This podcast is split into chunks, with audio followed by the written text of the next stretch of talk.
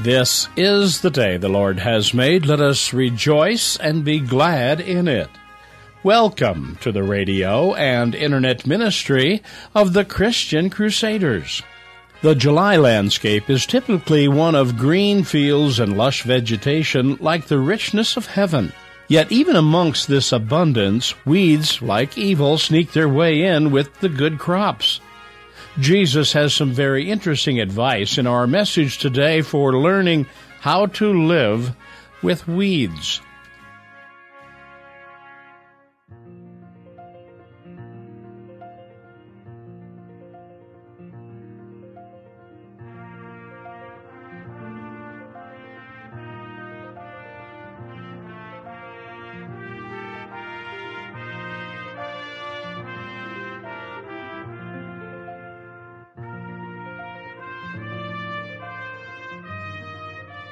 Our theme for today is about living with weeds. So I hope you'll stay with us. We begin in the name of the Father, and the Son, and the Holy Spirit. Amen. Would you pray with me? Almighty and merciful God and Father, your steadfast love endures forever. And in that truth we find hope and confidence and assurance for the living of these days. We're so grateful to know that you are taking care of this world of ours. Great is thy faithfulness. Amen. Our reading for today is from Matthew chapter 13, beginning at verse 24. Jesus put before them another parable. The kingdom of heaven may be compared to someone who sowed good seed in his field. But while everybody was asleep, an enemy came and sowed weeds among the wheat, and then went away. So when the plants came up and bore grain, then the weeds appeared as well, and the slaves of that householder came, and said to him, Master, did you not sow good seed in your field? Where then did these weeds come from? He answered, An enemy has done this. The slaves said to him, Then do you want us to go and gather them? But he replied, No, for in gathering the weeds you would uproot the wheat along with them. Let both of them grow together until the harvest. And at harvest time I will tell the reapers, Collect the weeds first and bind them in bundles to be burned, but gather the wheat into my barn. Then Jesus left the crowds and went into a house with his disciples, and his disciples approached him, saying, Explain to us the parable of the weeds of the field. Jesus answered, The one who sows the good seed is the Son of Man. The field is the world, and the good seed are the children of the kingdom. The weeds are the children of the evil one. And the enemy who sowed them is the devil. And the harvest is the end of the age, and the reapers are angels. Just as the weeds are collected and burned up with fire, so will it be at the end of the age. The Son of Man will send his angels. They will collect out of his kingdom all causes of sin and all evildoers, and they will throw them into the furnace of fire where there will be weeping and gnashing of teeth. Then the righteous will shine like the sun in the kingdom of their Father. Let anyone with ears listen. Dear friends, my wife and I took a couple weeks off last month and went to Denmark. But guess what we found everywhere when we got back to our home. Weeds, weeds, weeds, weeds, and more weeds. A reality for any gardener or farmer. Those pesky weeds keep showing up. And I don't know about you, but the Kramers hate weeds. We work pretty hard, you see, to keep our gardens and our lawn weed free. We're always pulling and spraying and clipping and complaining about them. Get rid of those weeds. Where do they come from? We don't like living with weeds. Jesus told a peculiar story about weeds one day, you know. We find it in Matthew 13. He tells the crowd that was listening there was this farmer who sowed good seed in his field in hopes of a good wheat crop. One night an enemy came and threw weed seeds into it, and when it all started sprouting up, weeks later the slaves were in a snit. Master, didn't you sow good seed? It's almost as if they're saying it accusingly. What did you do wrong? Where did these weeds come from? The master said, My enemy has done this. Well, do you want us to go out and weed? The servant said, No. The master said, You might tear out the weed with the wheats. The roots would be intertwined. By the way, the Greek word used for weeds here intimates it was a weed called darnel, which was a, a rye grass sort of weed. It resembled wheat in the early stages, and it had seeds in it known to be poisonous.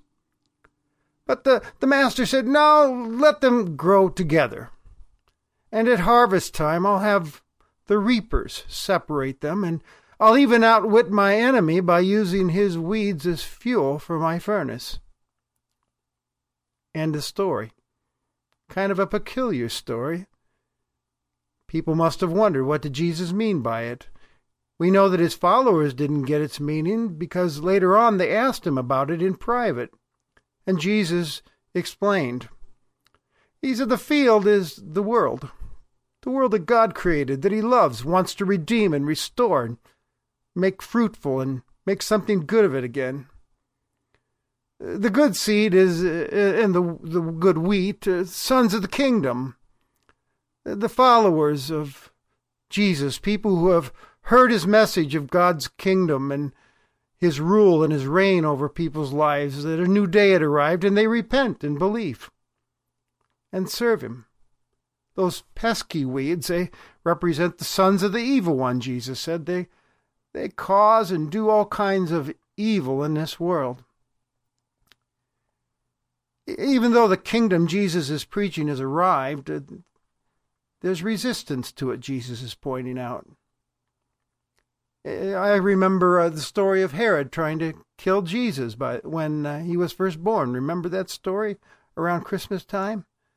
There's resistors. And Jesus explains we have an enemy, Satan, the evil one. He wants to ruin God's field. You know, Jesus came into the world proclaiming the kingdom of heaven, and immediately the battle was on. Satan did everything he could to resist its expansion. We have the temptation story.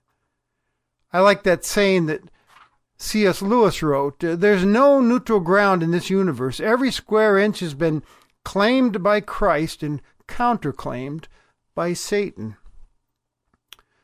The reapers, Jesus said, are God's angels. They'll do the separating, and the harvest is the end of the age, judgment day, separation day. It's it's coming for sure. The weeds will be picked and bundled and burned, and the righteous ones, my followers, will shine like the sun in the perfect kingdom of the Father. So, what's the takeaway? The point of all of this? Well, Jesus seems to be pointing out to his followers that yes, there are weeds in the garden, God's world. The kingdom has arrived, but there is still evil and resistance to God's rule and God's ways happening in this world. And sometimes it will maybe even appear that the weeds have the upper hand and appear to be thriving and having their way in God's world. I mean, haven't you wondered yourselves at times oh, that doesn't it seem like evil is winning here? As we observe drug abuse ruining lives around us and sex trafficking of children and human beings being treated badly and violence in this world and a porn industry that just keeps exploding and ruining lives and immorality and poor values seeing good people suffer and evil people prospering, and the church of Jesus being persecuted and ridiculed and looked down upon. I mean, who hasn't wondered what gives here? Why in the world does God allow this? Is He really in control? We get anxious and we wonder, well, maybe we're supposed to do something with these weeds. Uh, let's remove them. Let's that's our, our natural inclination, isn't it? Let, let's separate ourselves from them. And not get tainted by their sinfulness. Let's or let's write them off. That's what the super religious people were doing in Jesus' day, known as the Pharisees. Call them untouchable and leave them alone. Maybe we're to hate these people, some people reason. Exterminate them in the name of God. But Jesus doesn't seem to be saying anything like that. He's saying, oh, wait a minute, hold it. Time out, be patient now. Don't start weeding. Learn to live with them. My people are to be people that patiently wait upon the Lord. Sometimes, you know, it's hard to tell the weeds from the wheat. I mean, can you say that you've ever met a person that you've just would describe as a weed? She's rotten to the core, a hopeless case. There's not a trace of God's image in that individual. You see, weeding is a tricky, finicky business. It's hard to tell a hell deserving sinner from a saint. I know patience is hard. It's like the cartoon of the man kneeling God, give me patience and please hurry up. But Jesus is calling us to be patiently trusting in our Lord. The message is Jesus seems to be saying is leave the weeding to God. It's going to happen in the end. Only God can know a person's heart. And instead of hoeing, as his people, we're to be about the business of sowing instead. There's more people to be reached and brought into the kingdom. if you step outside of this story, I know a number of weeds that have been actually transformed by the power of the gospel of Jesus. Be patient. Just keep on praying. Thy kingdom come and thy will be done. And it will. Jesus seems to be saying, and, be confident during these days when it looks like everything's out of whack. The harvest is coming. Sure, things may look bad today, but remember who owns this field. God owns the field, and He has the final say over this field that we call our world. The end of the age is coming. There, there's an end to history. History is his story. And sure, things may be a mess, but it's, it's his mess. There will be a day when evil causes uh, and evil ones will no longer exist. Jesus talks again and again in Scripture of there's a judgment in the end, a separation, a, a great day, the harvest. It'll be a day of rejoicing for God's people. In fact, we know that for certain because God in Christ has taken care of everything for us. Uh, he's defeated the power of sin and death and the devil through the cross and the empty tomb. And those of us who trust in him, we, we're in his hands, and nothing can snatch us from his hand and separate us from him, as the Apostle Paul says. Uh, we can be sure of this it will all turn out in the end, Jesus is saying. Years ago, a movie actress was interviewed concerning her experiences making a film. At one point in the film, there's a uh, some lions that were to rush at her while she's tied to a stake in the Roman Colosseum. The reporter asked the actress, Weren't you afraid when those lions came rushing at you? She replied, No, you see, I'm one of those actresses who reads all the script of a movie. I had read to the end of the script, and I knew that the hero would come and rescue me. You see, Jesus is giving us a glimpse of the end of the script in this parable. God's kingdom wins. This story that Jesus told is then to be heard as good news by the follower of Christ. A word of encouragement. Yes, it's true. It's real. There are weeds in the garden. There's a lot of good things happening. God's kingdom is at work, but there's a lot of mess still in the world. Eh, at least for now. But the word from our Savior and Lord of the world is this but be patient, be confident, and full of hope and of good courage. See, God is in charge. It's like the old song says, I may not know the future, but I know the one who holds my future. The one who will send his angels into the harvest. And all who trust in Christ will shine like the sun in God's eternal presence. But in the meantime, we're to just keep on growing up in Him and trusting in Him and serving Christ in this world and bearing fruit and putting others in touch with that Savior through our words and through our actions, letting our light shine for Him. Keep on being the good news and telling the good news of a Father who loves us so much that He gave His only begotten Son to save us from sin and hell and raised Him up again with the promise that whoever believes in Him shall not perish but have eternal life all the while knowing, trusting that you and I, as followers of Christ, are in God's strong hands, and nothing can snatch us from those hands. In fact, as the song says, He's got the whole world in His hands. That's what Jesus is saying here. By the way, I can't help but notice that this teaching from Jesus also holds a word for those who might be standing outside of a saving relationship with Jesus Christ. You see, presently we are living in what some people would call the day of grace. Christ's mercy and forgiveness is still available to you as we await the final day of judgment. But that day will come it's not too late to say yes to following Christ. The day's coming when it will be too late, but it's not too late today. While it's God's desire, you see, that all be saved and live with Him in heaven, He's made it very clear in this parable and other parts of Scripture that that's not going to be the case. There will be a separation of believers and unbelievers. However, He's told us, I'm telling you the truth, Jesus said, whoever hears my words and believes in him who sent me has eternal life. He will not be judged, but has already passed from death to life. On the basis of such a promise, I, I have to ask you if you're standing away from outside that relationship, if Christ is not yours, wouldn't you like to ask him into your life today? He, he's standing at the door of your heart, Scripture says, and he's knocking.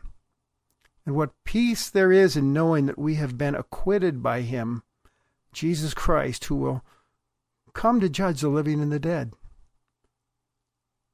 Today, won't you join me and millions of others who follow Christ and know what our future ultimately holds? Ask Him in. Ask Him in.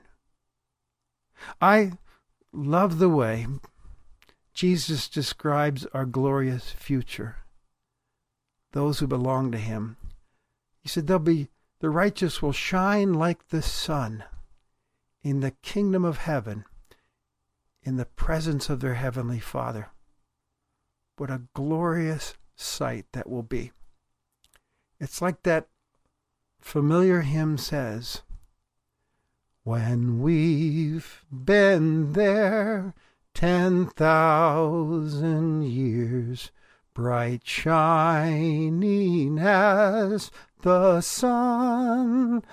We've no less days to sing God's praise than when we first begun.